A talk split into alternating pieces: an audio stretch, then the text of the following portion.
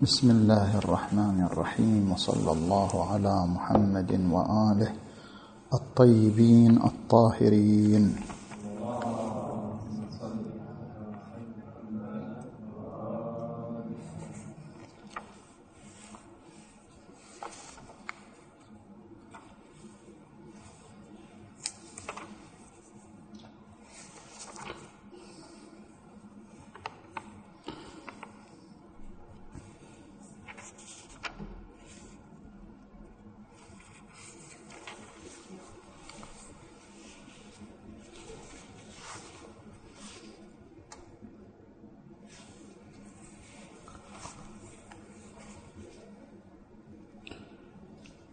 البحث فعلا في أن الفكر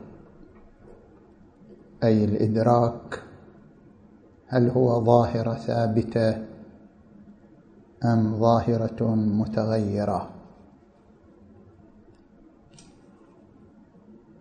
وهنا يقع الكلام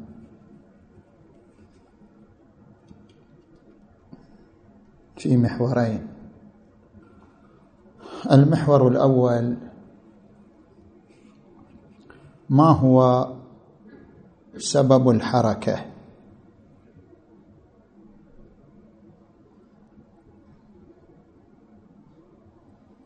وهل أن السبب في الحركة سبب داخلي أم سبب خارجي؟ فبالنسبة إلى النقطة الأولى وهي أنه ما هو سبب الحركة؟ الفكر الديالكتيكي يرى أن سبب الحركة سبب داخلي وليس سببا خارجيا. فإن سبب الحركة هو الصراع بين المتناقضات. مثلا تحول المادة المنوية إلى نطفة وتحول النطفة إلى علقة يحتاج إلى حركة. لكن سبب هذه الحركة حركة المادة المنوية لتتحول إلى نطفة ناشئ عن أن هناك نقيضين سالب وموجب. وهذان النقيضان كامنان في داخل المادة المنوية. ونتيجة الصراع بين هذين النقيضين تتحول المادة المنوية إلى نطفة. وكذلك تحول النطفة إلى علقة. وكذلك تحول العلقة إلى مضغة. كل حركة لا يمكن أن تسري لولا صراع بين النقائض في داخل الوجود في داخل المتحرك. فهذا يعني أن سبب الحركة سبب داخلي وأن ذلك السبب الداخلي هو الصراع بين النقائض.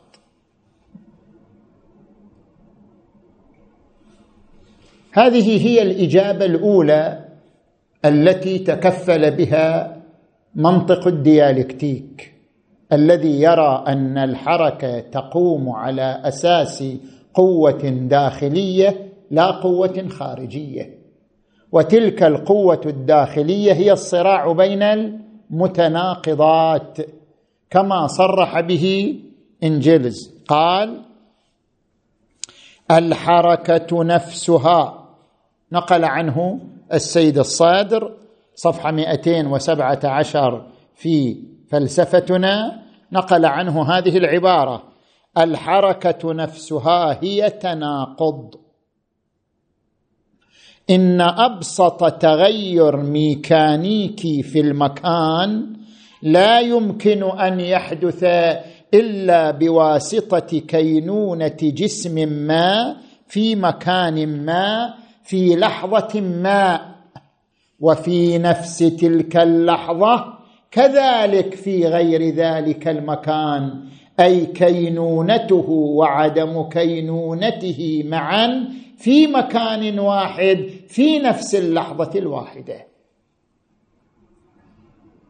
الآن إذا نفترض أن عندنا جسم متحرك حركة ميكانيكية.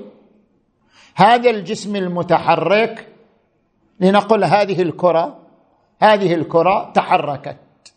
هذه الكرة في حركتها هي في كل لحظة هي في هذا المكان وليست في هذا المكان. لأنك في كل لحظة تضع إصبعك تجدها في المكان الثاني. في المكان الثاني هي في المكان الثالث. فهذا الجسم في حركته الميكانيكية ينطلق من التناقض. هذا الجسم في كل لحظة تمر عليه أثناء حركته هو في مكان ألف وليس في مكان ألف. هو في مكان باء وليس في مكان باء.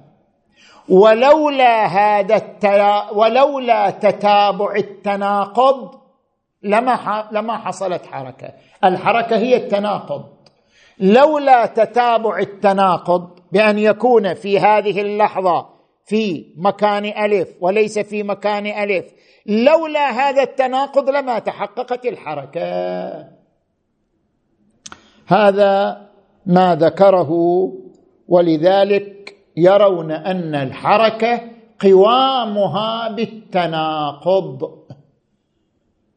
سيد الصدر كلمة مختصرة يقول تعليقا على هذه الإجابة وسيأتي توضيح هذه الكلمة المختصرة يقول هذا التحليل الديالكتيكي للحركة ناشئ عن عدم فهمهم لحقيقة الحركة. وعدم تمييزهم بين القوة والفعل لأنهم لم يفرقوا بين القوة والفعل وقعوا في هذا الخطأ وهو تفسير الحركة بأنها هي التناقض. كيف هذا المعنى في الإجابة الثانية؟ الإجابة الثانية التي يطرحها التي تطرحها الفلسفة الكلاسيكية أن الحركة متقومة بالتزاوج بين القوة والفعل. لماذا الحركة متقومة بالتزاوج بين القوة والفعل؟ لأنها يعني الحركة عبارة عن انتقال الوجود أي وجود؟ مسبق في الدرس السابق قلنا الوجود يساوي الحركة. كل الوجود في حركة من أصغر ذرة إلى أعظم مجرة ما في شيء ما يتحرك. كل الوجود هو في حركة والحركة تعني انتقال الوجود من درجة بالفعل إلى درجة أرقى ما زالت تلك الدرجة الأرقى بالقوة. نجي لنفس المثال الذي سبق التمثيل به. هذه المادة المنوية. هي مادة منوية بالفعل لكنها نطفة بالقوة. صارت نطفة. هي مادة هي نطفة بالفعل لكنها علقة بالقوة. صارت علقة. هي علقة بالفعل لكنها مثلا جسم بالقوة وهكذا. الحركة هي عبارة عن انتقال الوجود من درجة إلى درجة أرقى ففي كل درجة هو بالفعل في تلك الدرجة وهو بالقوة في الدرجة الأرقى منها. جيد. كيف تردون على من فسر الحركة بأنها صراع النقائض كيف تردون على الفكر الديالكتيك الذي يقول لا الحركة هي التناقض لولا التناقض لما تحققت حركة. سيد الصدر الآن يناقش. ولو اجتمعت الدرجتان بالفعل. هم يقولوا أنه الحركة تناقض بالفعل يعني اجتمع النقيضان بالفعل. يعني هو الآن في هذه اللحظة في مكان ألف وهو في هذه اللحظة ليس في مكان ألف بالفعل هو كذلك. بينما إحنا ماذا نقول؟ نقول هذه الحركة هذه الكرة عندما تتحرك هي بالفعل في مكان ألف وهي بالقوة في مكان باء لأن ليست بالفعل في مكان باء إذا وصلت باء هي بالفعل في باء لكنها بالقوة في جيم وهكذا. لا يمكن أن يجتمع ما بالقوة وما بالفعل بالفعل غير ممكن. هم يقولون لابد أن يجتمع وإلا ما تصير حركة. لابد أن يكون في المكان وليس في المكان وإلا ما يصير حركة. هذه النطفة لابد أن تكون. الآن هي علقة. الآن هي ليست علقة. لولا النقيضان ما تصير حركة. نحن نقول هذا غير معقول. الآن هي علقة بالفعل وليست علقة بالقوة. الآن هي مضغة بالفعل وليست مضغة بالقوة. لأنها ليست مضغة بالفعل. زين. سيد الصدر الآن يناقش. ولو اجتمعت الدرجتان بالفعل إذا تقول هو في لحظة ألف هو في هذا المكان وهو في المكان الذي بعده لو اجتمعت الدرجتان بالفعل فإما أن يكون هناك تجدد وتطور أو ماكو تجدد وتطور. اختاروا أحد الخيارين أيها الديالكتيكيون. إما أنه في حالة تجدد وتطور أو ليس في حالة تجدد وتطور. إذا تقولون لا ليس هناك تجدد. اذا ما في حركة. صار الحركة تنتفي. الحركة متقومة بشنو؟ بالتجدد والتطور. إذا تقولون لا يوجد تجدد أصلا اذا لا توجد حركة. وهذا خلف مفروض الكلام. مفروض البحث أننا نتحدث عن شنو؟ عن الحركة. قوش وإذا قلتم لا أكو تجدد. كيف يحصل تجدد والدرجات مجتمعة؟ بالفعل. إنما يحصل تجدد وتطور إذا كانت درجة ألف بالفعل ودرجة باء بالقوة ودرجة باء بالفعل ودرجة جيم بالقوة حتى يحصل حركة تجدد وتطور. أما لو كانت كل الدرجات مجتمعة بالفعل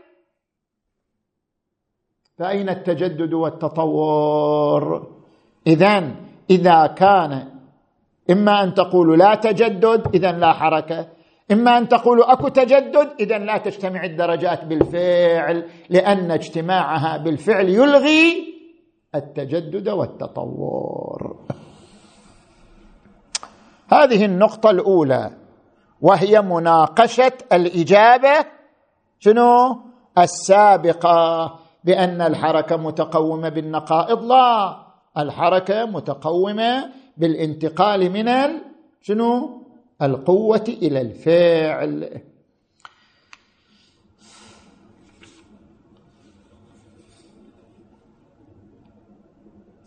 النتيجة. أن الحركة في كل مرحلة لا تحتوي على درجتين. أو فعلتين متناقضتين. وإنما تحتوي على درجة خاصة بالفعل وعلى درجة أخرى بالقوة. ولذلك كانت الحركة خروجا تدريجيا من القوة إلى الفعل. زين. الآن نجي إلى النقطة الثانية. طيب اذا وين سبب الحركة؟ إذا تقولون الحركة خروج تدريجي من القوة إلى الفعل أين سببها؟ أين منشأها؟ يقول حتما يصير منشأها خارجي. ما يمكن يصير داخلي. لابد أن يكون منشأ الحركة خارج عن الحركة نفسها. لابد أن يكون منشأ الحركة والعامل المولد لها خارجا عن إطار المتحرك نفسه. لا يعقل أن يكون سبب الحركة عاملا داخليا. لماذا؟ يقول السيد الصادر باعتبار أنه إذا قلتم بأن سبب الحركة جزء من الحركة والحركة خروج من القوه صار سبب الحركة أيضا خروج من القوة إلى الفعل فاحتاج أيضا إلى سبب ينقله من القوة إلى الفعل. متى ما افترضتم أن سبب الحركة واقع ضمن الحركة؟ شملته الحركة أيضا وهو الخروج من القوة إلى الفعل. فإذا شملته الحركة وهو الخروج من القوة إلى الفعل احتاج إلى ما يخرجه من القوة إلى الفعل ورجعنا إلى التسلسل. اذا لابد أن يكون سبب الحركة خارجا عن إطار الحركة. لاحظوا هذا التعبير من السيد الشهيد يقول إن الوجود صفحة 219 إن الوجود المتطور كوجود البذرة تصير شجرة كوجود النطفة تصبح إنسان. إن الوجود المتطور لا يخرج من الفعل إلا لسبب خارجي. وليس الصراع بين المتناقضات هو السبب. بينا ذلك. إذ ليست الحركة وحدة للمتناقضات لتنجم الحركة عن الصراع بينها. فما دام الوجود المتطور في لحظة انطلاق الحركة خاليا من الدرجات. أول مرة انطلق ما في أي درجات. أول مرة انطلق لم يكن فيه أي درجات. اذا ما الذي أعطاه الدرجات بحيث ينتقل من درجة ألف إلى باء إلى جيم إلى دال؟ وقد كان في أول انطلاقه خاليا من الدرجات. ولم يكن في محتواه الداخلي إلا الإمكان. والآن هذه المادة المنوية إذا تحلل محتواها الداخلي ما فيها إلا الاستعداد لأن تكون إنسان. ما يوجد شيء آخر. هذا الإمكان والاستعداد لا يكفي للتحول. لابد من قوة دافعة تخرجها من عالم الاستعداد إلى عالم الفعلية. فيجب أن يوجد سبب لإخراج الوجود من القوة إلى الفعل ليتبدل الإمكان إلى حقيقة. وبهذا نعرف أن قانون الحركة العامة في الطبيعة يبرهن بنفسه على وجود الخالق على وجود المحرك. تقول الوجود كله شنو؟ حركة. ولا يعقل أن يكون سبب الحركة من داخلها. إذا نفس افتراض نفس افتراض. أن الوجود يعني الحركة هو يعني أن هناك سببا خارجيا يعني خارج الوجود هو الذي أوقد هذه الحركة وولدها. ذلك أن الحركة بموجب هذا القانون هي كيفية وجود الطبيعة. لأن الحركة هي كيفية وجود الطبيعة. ولازم التزاوج بين القوة والفعل أن الخروج للفعل يحتاج إلى علة. فلو كانت العلة من نفس عالم الطبيعة لكانت في إطار الحركة واحتاجت أيضا إلى سبب فيتعين أن يكون السبب خارج إطار الطبيعة. مو بس السبب خارج إطار الطبيعة بل لابد أن يكون السبب ثابت أيضا مو متحرك. مو فقط أن السبب لابد أن يكون خارج الطبيعة لابد أن يكون خارج الطبيعة وأن يكون هذا السبب ثابتا لأنه لو كان متحركا لخضع للمرحلية وهي الخروج من القوة إلى الفعل فاحتاج إلى سبب آخر. هذا ما يتعلق بالمحور الأول وهو أن الحركة سببها خارجي وهو قوة ثابتة وليست قوة متحركة. نجي إلى المحور الثاني. في شمولية الحركة للفكر. الديالكتيكيون قالوا أنتم تقولوا الوجود متحرك حتى الفكر متحرك أيضا. كل الوجود حركة فالفكر أيضا حركة. اذا لا فرق بين أنحاء الوجود سواء كان الوجود خارجيا أو كان الوجود ذهنيا الجميع خاضع لقانون الحركة. فلذلك الديالكتيكيون يرون أن الفكر يتحرك. مثل مثل النطفه مثل مثل بذرة الشجرة مثل مثل أي شيء آخر. الفكر والإدراك في حركة أيضا. زين. كما صرح به لينين. قال لينين حسب ما نقل عنه السيد الصدر هنا عن كتاب ما هي المادية. فالديالكتيك علم القوانين العامة للحركة سواء في العالم الخارجي أم في الفكر البشري. يعني حتى الفكر البشري خاضع لقوانين الحركة. وتماما على العكس من ذلك وين؟ في الفلسفة التقليدية. يقول لا الفكر ما يتحرك. غريب. الوجود كله يتحرك بس الفكر؟ نعم الفكر ما يتحرك. وعلى العكس من ذلك قانون الحركة العامة في رأينا يعني في فلسفة تقليدية. فإنه يعني قانون الحركة قانون يسود عالم المادة ولا يشمل دنيا الفكر والمعرفة. فالحقيقة أو المعرفة لا يوجد فيها حركة أو تطور بمعناه الذي قدمناه وهو الخروج من القوة إلى الفعل. هذه دعوة في مقابل دعوة. هؤلاء يقولون كل شيء متحرك حتى الفكر. فلسفة التقليدية تقول كل شيء متحرك إلا الفكر.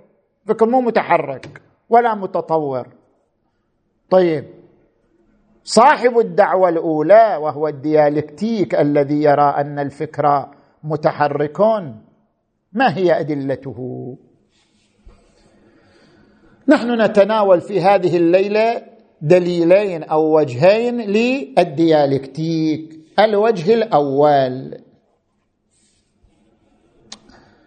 الفكر. انعكاس للوجود الخارجي. أنا أتصور الشجرة فالفكر انعكاس لشنو؟ للشجرة. أنا الآن أتصور حركة النطفة. من نطفة فعلقة فمضغة فعظام ف أتصور هذا المفهوم. الفكر انعكاس للواقع انعكاس للوجود الخارجي. طيب إذا كان الفكر انعكاسا كيف تتحقق المطابقة بين التصور والمتصور؟ كيف تتحقق المطابقة بين الفكر وما تفكر فيه؟ إنما تتحقق المطابقة بين الفكر والمفكر فيه بين التصور والمتصور. إذا كان الفكر أيضا يعيش حركة ولا ما صار تطابق كيف يصير تطابق؟ كيف تقول بأن صورتك عن الشجرة متطابقة مع الشجرة؟ شجرة متحركة. الصورة اللي في ذهنك متحركة أم لا؟ إذا مو متحركة ما صارت مطابقة. إذا متحركة هذا هو دعوانا أن الفكر يتحرك كما يتحرك الوجود الخارجي. لأن الفكر انعكاس للوجود الخارجي فلا يمكن أن يكون مطابقا له إلا إذا تغير وتطور بتطوره. وإلا كيف يحصل التطابق؟ زين. صرح بعض الديالكتيكيين قال إن الفرق بين المنطق الشكلي الديالكتيكي ينحصر في واقع أنهما يواجهان بصورة مختلفة المسألة الأساسية في المنطق. أكو مسألة أساسية في المنطق ديالكتيك والمنطق التقليدي يختلفان فيها. ما هي المسألة الأساسية؟ هي مسألة الحقيقة. شنو الحقيقة؟ الحقيقة هي الفكرة المطابقة للواقع. تسمى حقيقة. أنا عندي فكرة عن الإنسان. فكرتي عن الإنسان تسمى حقيقة لأنها مطابقة للواقع. هنا يختلف الديالكتيك مع المنطق التقليدي. لأن المنطق الديالكتيكي يقول الحقيقة ليس شيئا معطى مرة واحدة. ليس شيئا مكتملا. محددا ساكنا بل الأمر خلاف ذلك. فالحقيقة هي عملية نمو. كما تنمو الشجرة تنمو الفكرة. كما تنمو النطفة تنمو صورتها في الذهن. الفكرة تنمو كما ينمو ما تفكر فيه. وإلا لم يكن متطابقا شنو؟ معه. زين. نجي إلى المناقشة. سيد الشهيد قدس سره الشريف قال يمكن المناقشة في هذا الاستدلال بوجهين. الوجه الأول أنتم تقولون بأن عالم الطبيعة يساوي الحركة. جيد؟ زين. هل معنى عالم الطبيعة يساوي الحركة؟ أن الحركة حتى في القوانين. الحركة في الوجود الخاضع للقانون. أما القانون ثابت. القانون أيضا متحرك. لو ما يخضع للقانون هو المتحرك. عالم الطبيعة متحرك.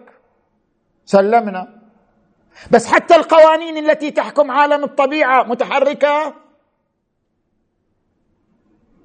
الآن نحن نذكر من ضمن القوانين عالم الطبيعة يستند إلى القوى الأربع الجاذبية والكهرومغناطيسية والنووية الشديدة والنووية الضعيفة.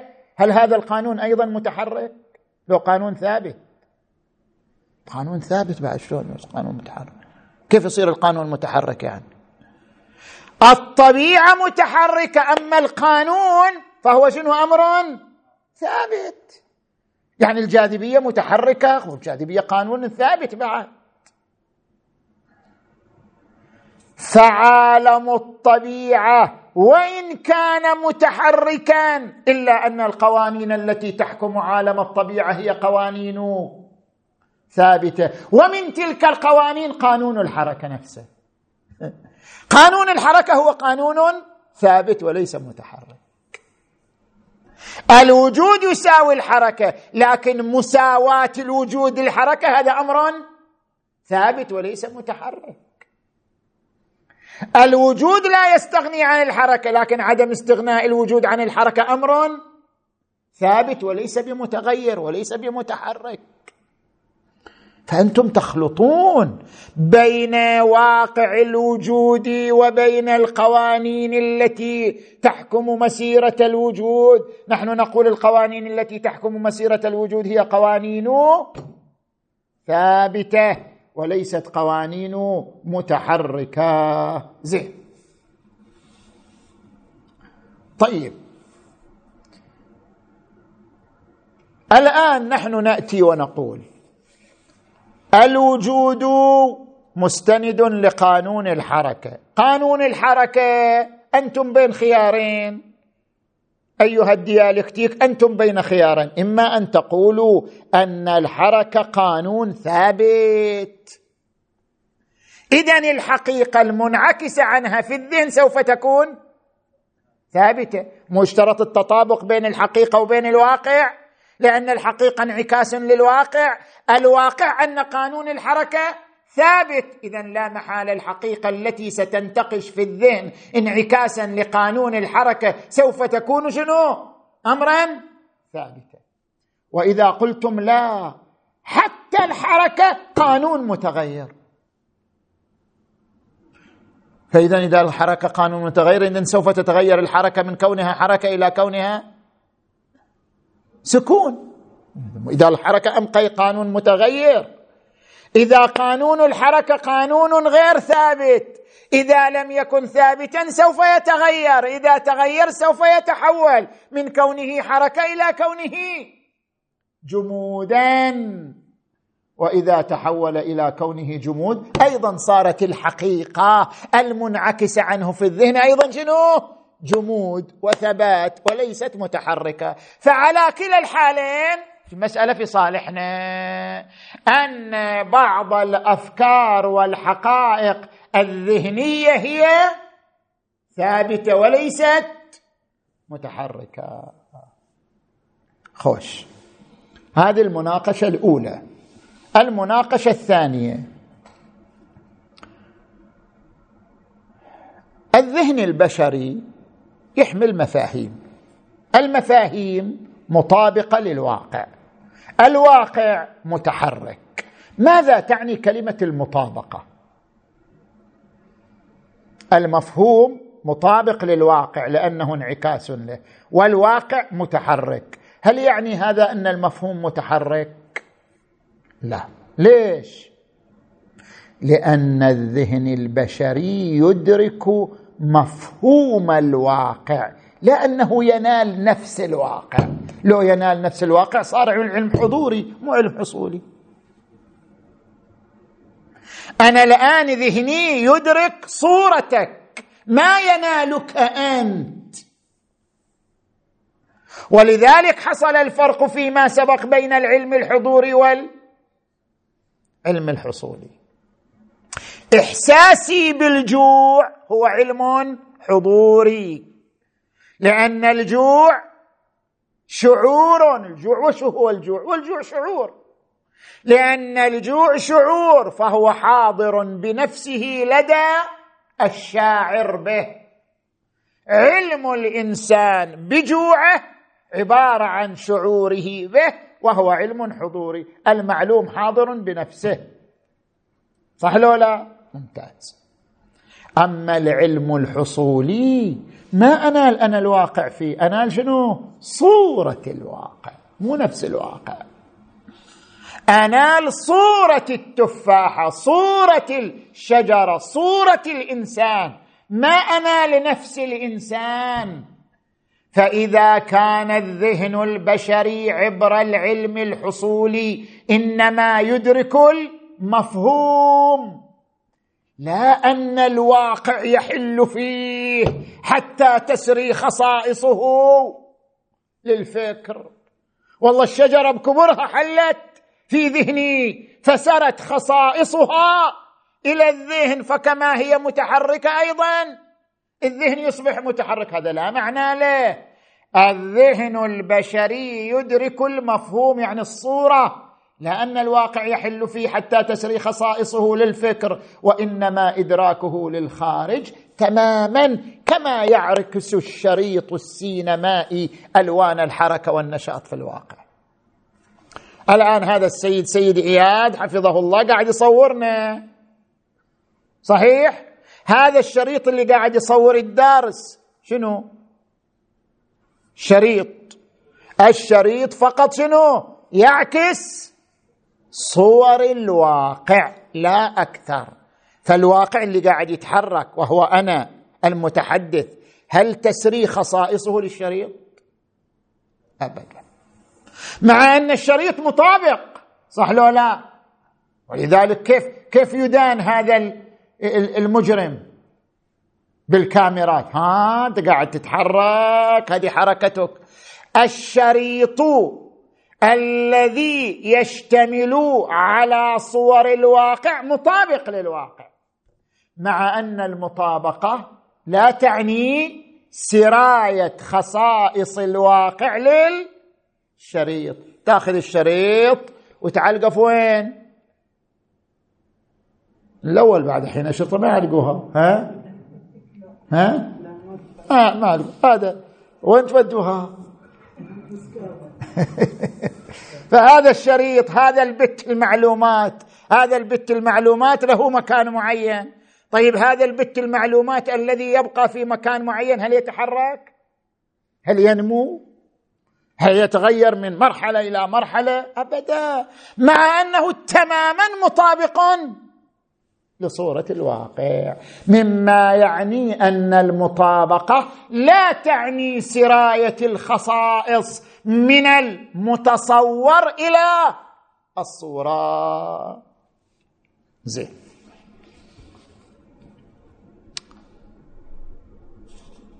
جينا إلى دليلهم الثاني. الدليل الثاني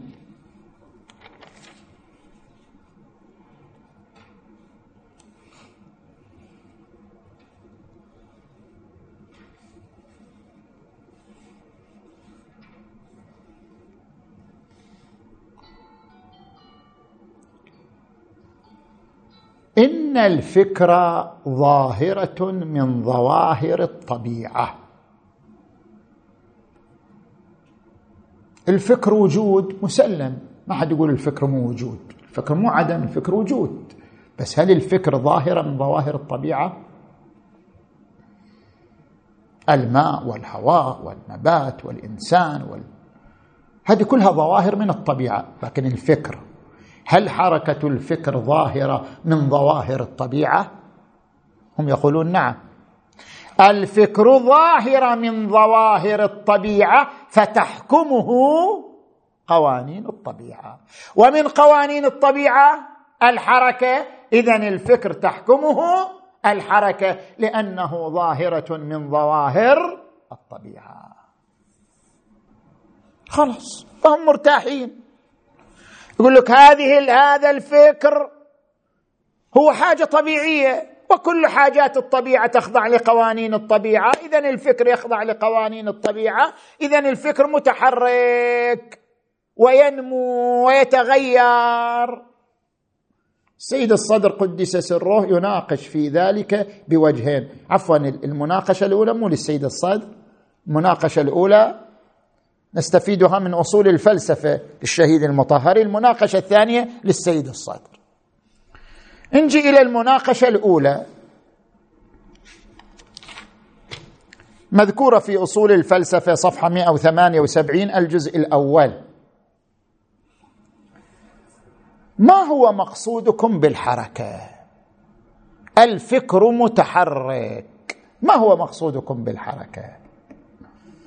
حركه لها أحد معنيين. الفكر متحرك يعني يتحول إلى نقيضه. من نفي يصير إثبات من إثبات يصير نافي أو مقصودكم بالفكر المتحرك يعني يتكامل. الفكر يتكامل. كان الفكر بدرجة عشرين من الصحة صار الفكر بدرجة خمسين. من الصحة صار الفكر بدرجة ثمانين من الصحة صار الفكر بدرجة سدر سد. يعني مئة بالمئة من الصحة. الفكر يتكامل. ما هو مقصودكم بالحركة؟ هل مقصودكم بالحركة التحول للنقيض أو مقصودكم بالحركة التكامل؟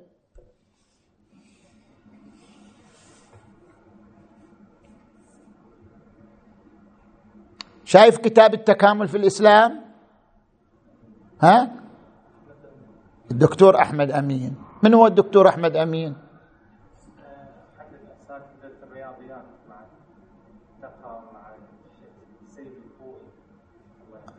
أحسنت. دكتور أحمد أمين صاحب كتاب التكامل في الإسلام دكتور رياضيات كان عنده شهادة دكتوراه في الرياضيات وكان حوزويا فاضل في الحوزة. كان يحضر بحث السيد الخوئي. دكتور أحمد أمين عنده كتاب التكامل في الإسلام من جملة من كتب دفاع عن الفكر الإسلامي مقابل الأفكار الأخرى والتيارات الأخرى لعله قبل ستين سنة أو أكثر الكتاب مطبوع. تمام. إذا مقصودكم بالحركة أن الفكر متحرك يعني يتحول إلى نقيضه. ففيه يعني فيرد على هذا المدعى أن المفهوم إما مطابق للواقع أو غير مطابق للواقع. أنا الآن تصورت أنا الآن تصورت أن الإنسان موجود ناطق. ما بنقول حيوان ما يرضى الناس يقول عنهم حياوين الإنسان حيوان. حد يرضى يقول عنه حيوان؟ واحد قلنا له قلنا له القرآن يقول إن الآخرة الحق قال يا أخ حيوان بس أنا ما أنا حيوان. الإنسان مو حيوان. مو حيوان يلا. الإنسان وجود ناطق. تمام؟ خوش. الآن صورتي عن الإنسان مفهومي عن الإنسان. الإنسان وجود ناطق. هذا المفهوم مطابق أو غير مطابق؟ إذا مطابق فهو مطابق دائما. ما يتغير. وإذا غير مطابق غير مطابق دائما. مفهومي عن الإنسان أنه وجود ناطق. مطابق للواقع تقول؟ اذا هو مطابق دائما مستحيل أن يتغير يوم إلى نقيضه. يتحول إلى نقيضه لأنه لو تحول إلى نقيضه لم يكن مطابقا للواقع. مفهومي عن الإنسان لو قلت الإنسان وجود زين؟ الإنسان وجود ناعق وليس وجودا ناطق. هذا مفهوم غير مطابق للواقع. يبقى غير مطابق للواقع إلى الأبد. اذا المناط في صحة المفهوم أي مفهوم أنه إما مطابق أو غير. إذا مطابق فهو مطابق دائما. إذا غير مطابق فهو غير مطابق دائما. لو تحول إلى نقيضه لخرج عن كونه مفهوما عن الواقع وانعكاسا للواقع. ففيه أن المفهوم إما مطابق فهو مطابق له دائما فلا يكون إلا صادقا ما يتحول إلى الكذب. أو غير مطابق فليس بمطابق دائما ولا يكون إلا كاذبا. وإن أريد الثاني أن مقصودنا بالحركة في الفكر ليش أنت تضخم القضايا وتروح تلف وتدور؟ مقصودنا بالحركة بالفكر التكامل أن الفكر ينمو ويزداد. كان فكره خمسين بالمئة صار ثمانين بالمئة. وليس مقصودنا بالتغير بالفكر أو الحركة بالفكر هو التحول إلى النقيض. خوش. إذا مقصودكم التكامل. هذا أيضا غلط. واشتباه. لماذا غلط واشتباه؟ خلنا نتصدى إلى أمثلة من المفاهيم. نجيب مفهوم تاريخي. أرسطو كان تلميذا لإفلاطون صح؟ هذه الفكرة تنمو؟ شلون تنمو يعني؟ كيف تنمو؟ هو يا تلميذ يا مو تلميذ بعد شلون تنمو؟ زين. نجي إلى مفهوم الطبيعي. الحديد يتمدد بالحرارة. هل الفكرة هي تنمو؟ ويتمدد ما يتمدد. بعد شلون تنمو؟ زين. نجي إلى مفهوم رياضي. زوايا المثلث تساوي قائمتين. هل الفكرة هذه تنمو؟ يا مطابقه يا غير مطابق. نجي إلى مفهوم فلسفي. الدور مستحيل. النقيضان لا يجتمعان. هل هذه الفكرة تنمو أم لا؟ اذا أين النمو؟ أين التكامل؟ المفاهيم التاريخية والطبيعية والرياضية والفلسفية لا تتكامل. هي هي هي هي. لا تكون بمرور المدة أكثر صحة وصدقا مما كانت عليه. اذا شنو معنى ازدياد اليقين؟ كان عندي احتمال ثلاثين بالمئة تالي صار الاحتمال خمسين بالمئة تالي صار ثمانين تالي صار مئة بالمئة صار عندي يقين. إذا اليقين يزداد يقول نعم اليقين شيء والصورة شيء آخر. اليقين من شؤون عالم النفس والصورة من شؤون عالم العاقل لا نخلط بينهما.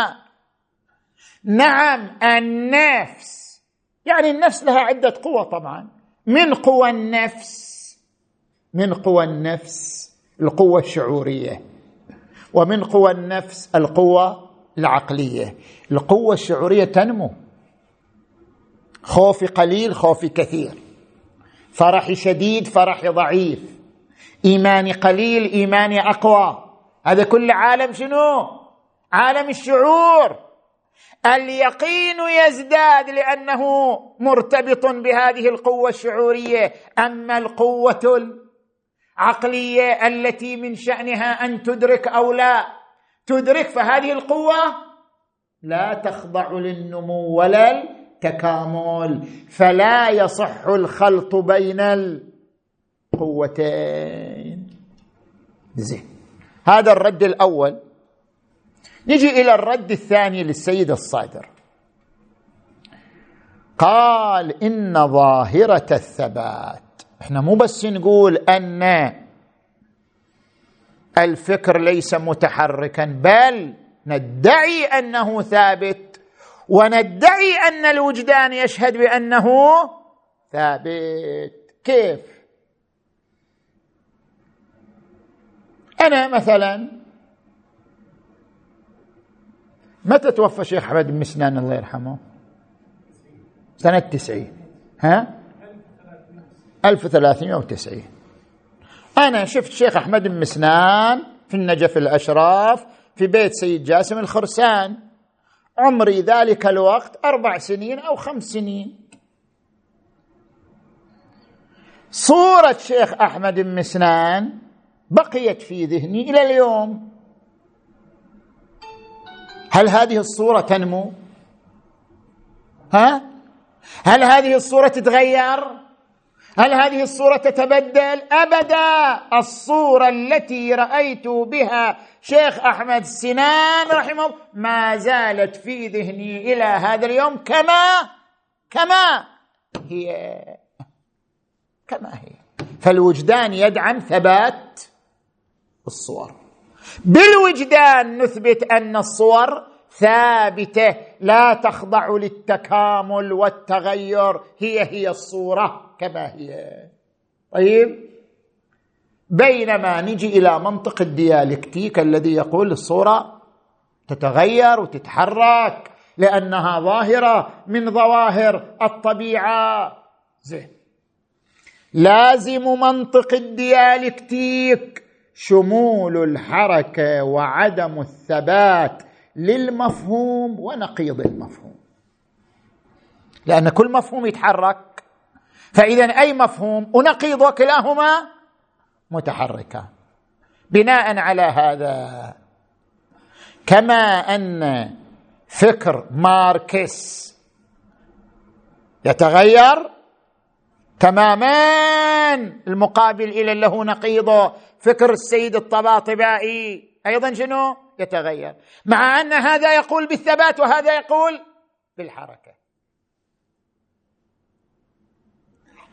عقل ماركس يحمل مفهوم وهو الحركة في الفكر صح؟ عقل السيد الطباطبائي يحمل مفهوم وهو الثبات في الفكر. كلاهما بنظر ماركس يتحركان ويتغيران المفهوم ونقيضه. صح لو لا؟ فلا يبقى فكر يوصف بالجمود. ما نقدر نوصف فكر بأنه فكر جامد لأن كل فكر متحرك. حتى الفكر المنكر للحركة والتطور في الفكر. وهو فكر السيد الطباطبائي مثلا. على رأي ماركس كلاهما فكر متحرك. يقول السيد الصدر وهذا تناقض طريف. لأنهم يصفون من يخالفهم بأن فكره جامد. إذا ذكر لهم الفكر الإسلامي قال جامد. محطوط بالثلاجة بالفريز. فكر الإسلامي فكر جامد. الفلسفة التقليدية فكر جامد. شلون فكر جامد والحال بأن كل فكر لابد أن يكون شنو؟ متحركا متكاملا. كل فكر يخضع للحركة التكاملية. إذا ليس في, في البين فكر جامد. حتى الفكر الذي ينكر التطور والتكامل ليس فكرا جامدا بل هو فكر متحرك بل حتى مفهوم الثبات هو فكر متحرك. لأن إذا قال لك والله في حركة يقابل الحركة شنو؟ سكون. في تغير يقابل التغير شنو؟ ثبات. هذه صورة الثبات إلا في ذهنك متحركة لو ثابتة. بناء على منطق الديالكتيك. حتى صورة الثبات هي شنو؟ متحركة. هو ثبات ولكنه متحرك ومفهوم قانون التغير سيخضع للتغير. لأن التغير قانون. كل مفهوم ذهني متغير. حج حسن. كل مفهوم ذهني فهو متغير. هذه الكل تتغير ما تتغير؟ كل مفهوم ذهني فهو متغير. هذه هالكلمه هذه هي بنفسها مفهوم ذهني؟ فهل هي متغيرة أو لا؟ إذا قلتم مو متغيرة هذا خلف. القاعدة القاعدة عندكم أن كل مفهوم متغير.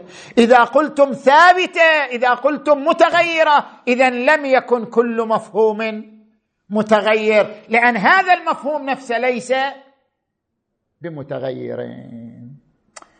فهذه الدعوة دعوة تجمع التناقض كل مفهوم فهو متغير وهذه الجملة نفسها هي مفهوم.